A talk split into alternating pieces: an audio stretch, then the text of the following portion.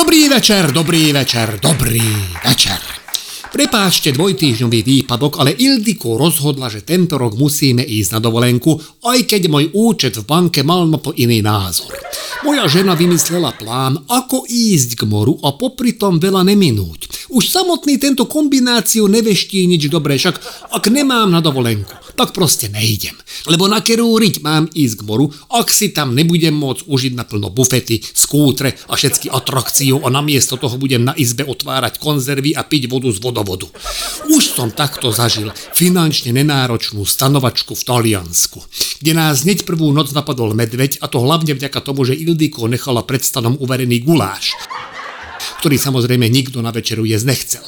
Aj medveď bol najprv celkom pokojný, keby ten guláš bol v poriadku, možno by nás nehal na pokoji, ale ako náhle ho ochutnal, tak do neho vošla taká zlosť, že začal pátrať po kuchárovi štýlom, že nám trhal stany. Ak by bol dabovaný v nejakej Disney verzii pre dospelých, tak by kričal, že kde je tá ludra, čo navarila hen ten krc. Zachránil nás miestny lesník Giacomo, ktorý ho zahnal výstrelom z brokovnice. Ágošton sa z toho výstrelu posral. A ešte mesiac, keď počul nejaký podobný zvuk, tak sa posral znova. Takže brať ho na charitatívny beh komárno deťom nebol dobrý nápad, lebo jak štartovacia pištol zahájila pretek, tak sa posral zase. Čo by až tak nevadilo, kebyže ho nemám na koníku, aby lepšie videl. Na druhej strane, treba povedať, že stanovačka v Taliansku bola jediná dovolenka v mojom živote, na ktorej sme ešte zarobili, lebo poisťovňa mi preplatila úraz, pri ktorom som mal tri prsty na ruke skoro komplet odrafnuté. To, že to nebolo od medveďa, ale že mi kapota na žiguláku capla na ruku, keď som menil olej, to je druhá vec a vynehajte prosím pre seba. Podobnú dovolenku v šetrivom móde sme zažili aj s karavanom asi tak 7 rokov dozadu. To bola Ildiko tehotná s Ágoštonkom, takže grcala po každej zákrute. Cesta do nedalekého kempingu v Rakúsku pri Wiener Neustadt nám trvala 5 hodín. A keď teraz tak kúkam na našeho 7-ročného syna, tak som presvedčený, že Ildiko počas tejto dobrodružnej cesty vygrcala aj pár jeho chromozómov. Ani tento výlet netrval dlho, lebo pri cúvaní na naše parkovacie miesto v kempingu ma Ildiko navigovala štýlom, že sme urvali hydrant a prerušili elektrické vedenie, čo v kombinácii spôsobilo taký skrat, že ešte aj okrajové časti Viedne mali problém a letisko Švechod na 3 hodiny odkláňalo všetky lietadla kvôli tomu, že im padol systém. To, že sme v tej panike ešte nacúvali asi do miliónového karavanu nejakého vydrbaného ruského zbohatlíka, na dobrej nálade nepridalo nikomu. Táto dovolenka nás zase vyšla najdrahšie zo všetkých, lebo sme v kampingu de facto nestrávili ani jednu noc a škody sme napáchali také, že som to splácal 3 roky. Šetrivý mód tento rok spočíval v tom, že pôjdeme autom a objednáme jeden veľký apartmán pre 8 ľudí. Najprv mi to nesedelo, hovorím ale sme traja, na čo je nám apartmán pre 8 ľudí, však to je opak šetrenia, to je hýrenie. A došlo vysvetlenie, po ktorom ma skoro jeblo. Vraj ideme 8. A keď sa to rozráta vraj, tak nás noc v apartmáne vyjde na 8 eur na noc. Takže s nami ide Gergej, Milka, malý Evan, vnúčka Mária a ešte aj bratranec Ernő a jeho drbnutá žena. Pôvodne boli pozvaní ešte aj František zo Žužu, ale tí našťastie utiekli na volenku skôr, ako ich Ildiko stihla osloviť a Martu tu som jej akože vyslovene zakázal, lebo by nás jednak bolo už 9 a Marta leze na nervy, aj keď je sama v obrovskej sále v apartmáne pre 8 ľudí, ak nás bude 9 a ona bude tá 9, tak to je konec sveta. To by som radšej strávil dovolenku v nejakej reality show na farme. No, balenie bolo zaujímavé. Do auta nám dali Máriu a Evana, Ágoštonkovi, vraj, aby deti boli spolu. Nem dobrý nápad. Poradie. Ak idete na dovolenku autom, deti treba separovať. Ideálne do každého auta jedno. Lebo ak máte na zadnom sedadle deti vo veku 10, 6 a 4, tak špeciálny matematický vzorec to spriemeruje tak, že sa všetky deti začnú správať na intelektuálnej úrovni toho najmladšieho. A ak je najmladší malý satan v sukni alias naša vnúčka Mária, tak cesta do Chorvátska vás prestane baviť niekde pri rajke.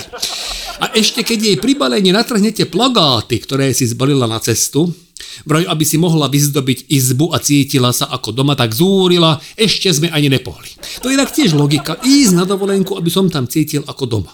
Však tu kurva môžem rovno ostať doma. Hm?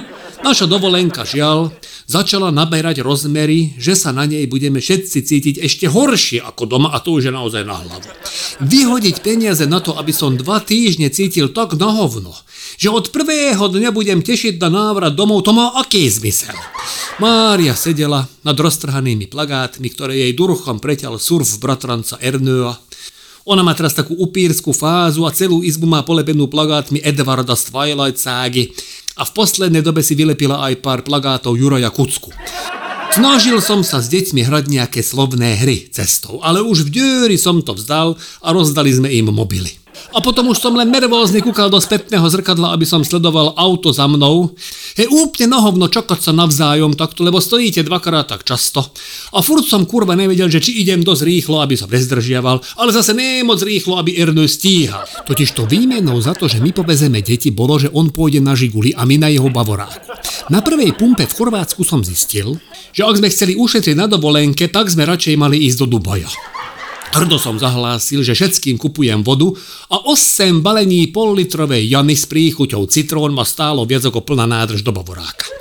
Všetky trvanlivé potraviny sme si brali z domu. Napriek tomu nákup chleba, mlieka a vody na 3 dni nám vyťahlo z peňaženky komplet celý rozpočet na 2 týždne.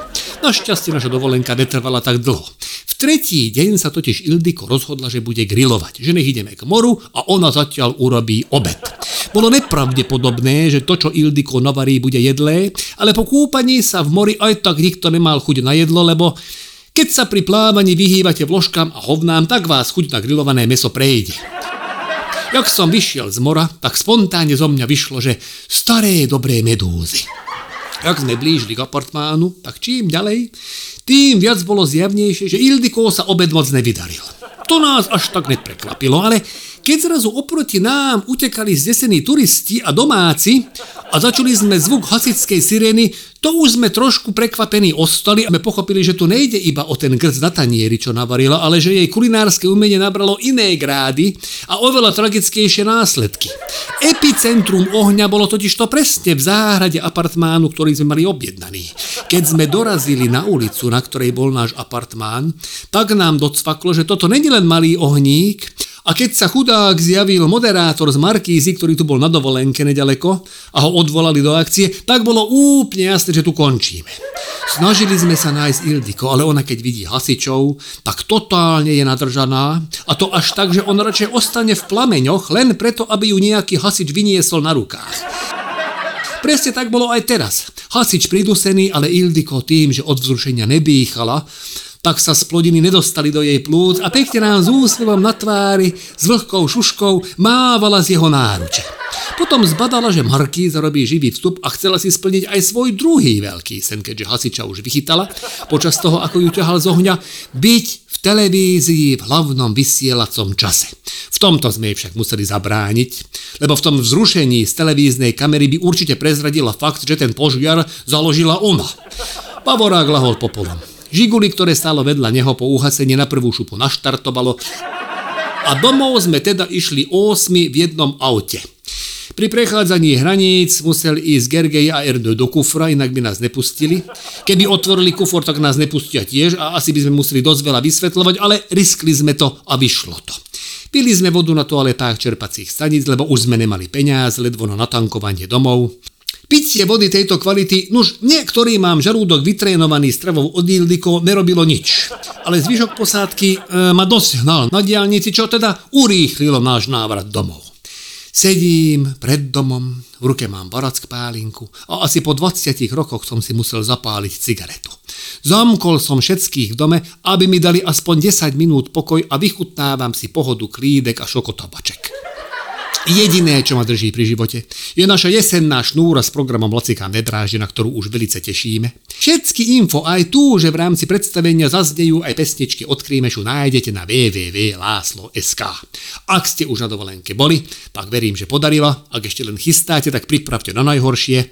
A môžete byť už len milo prekvapení, aj keď u mňa to neplatí.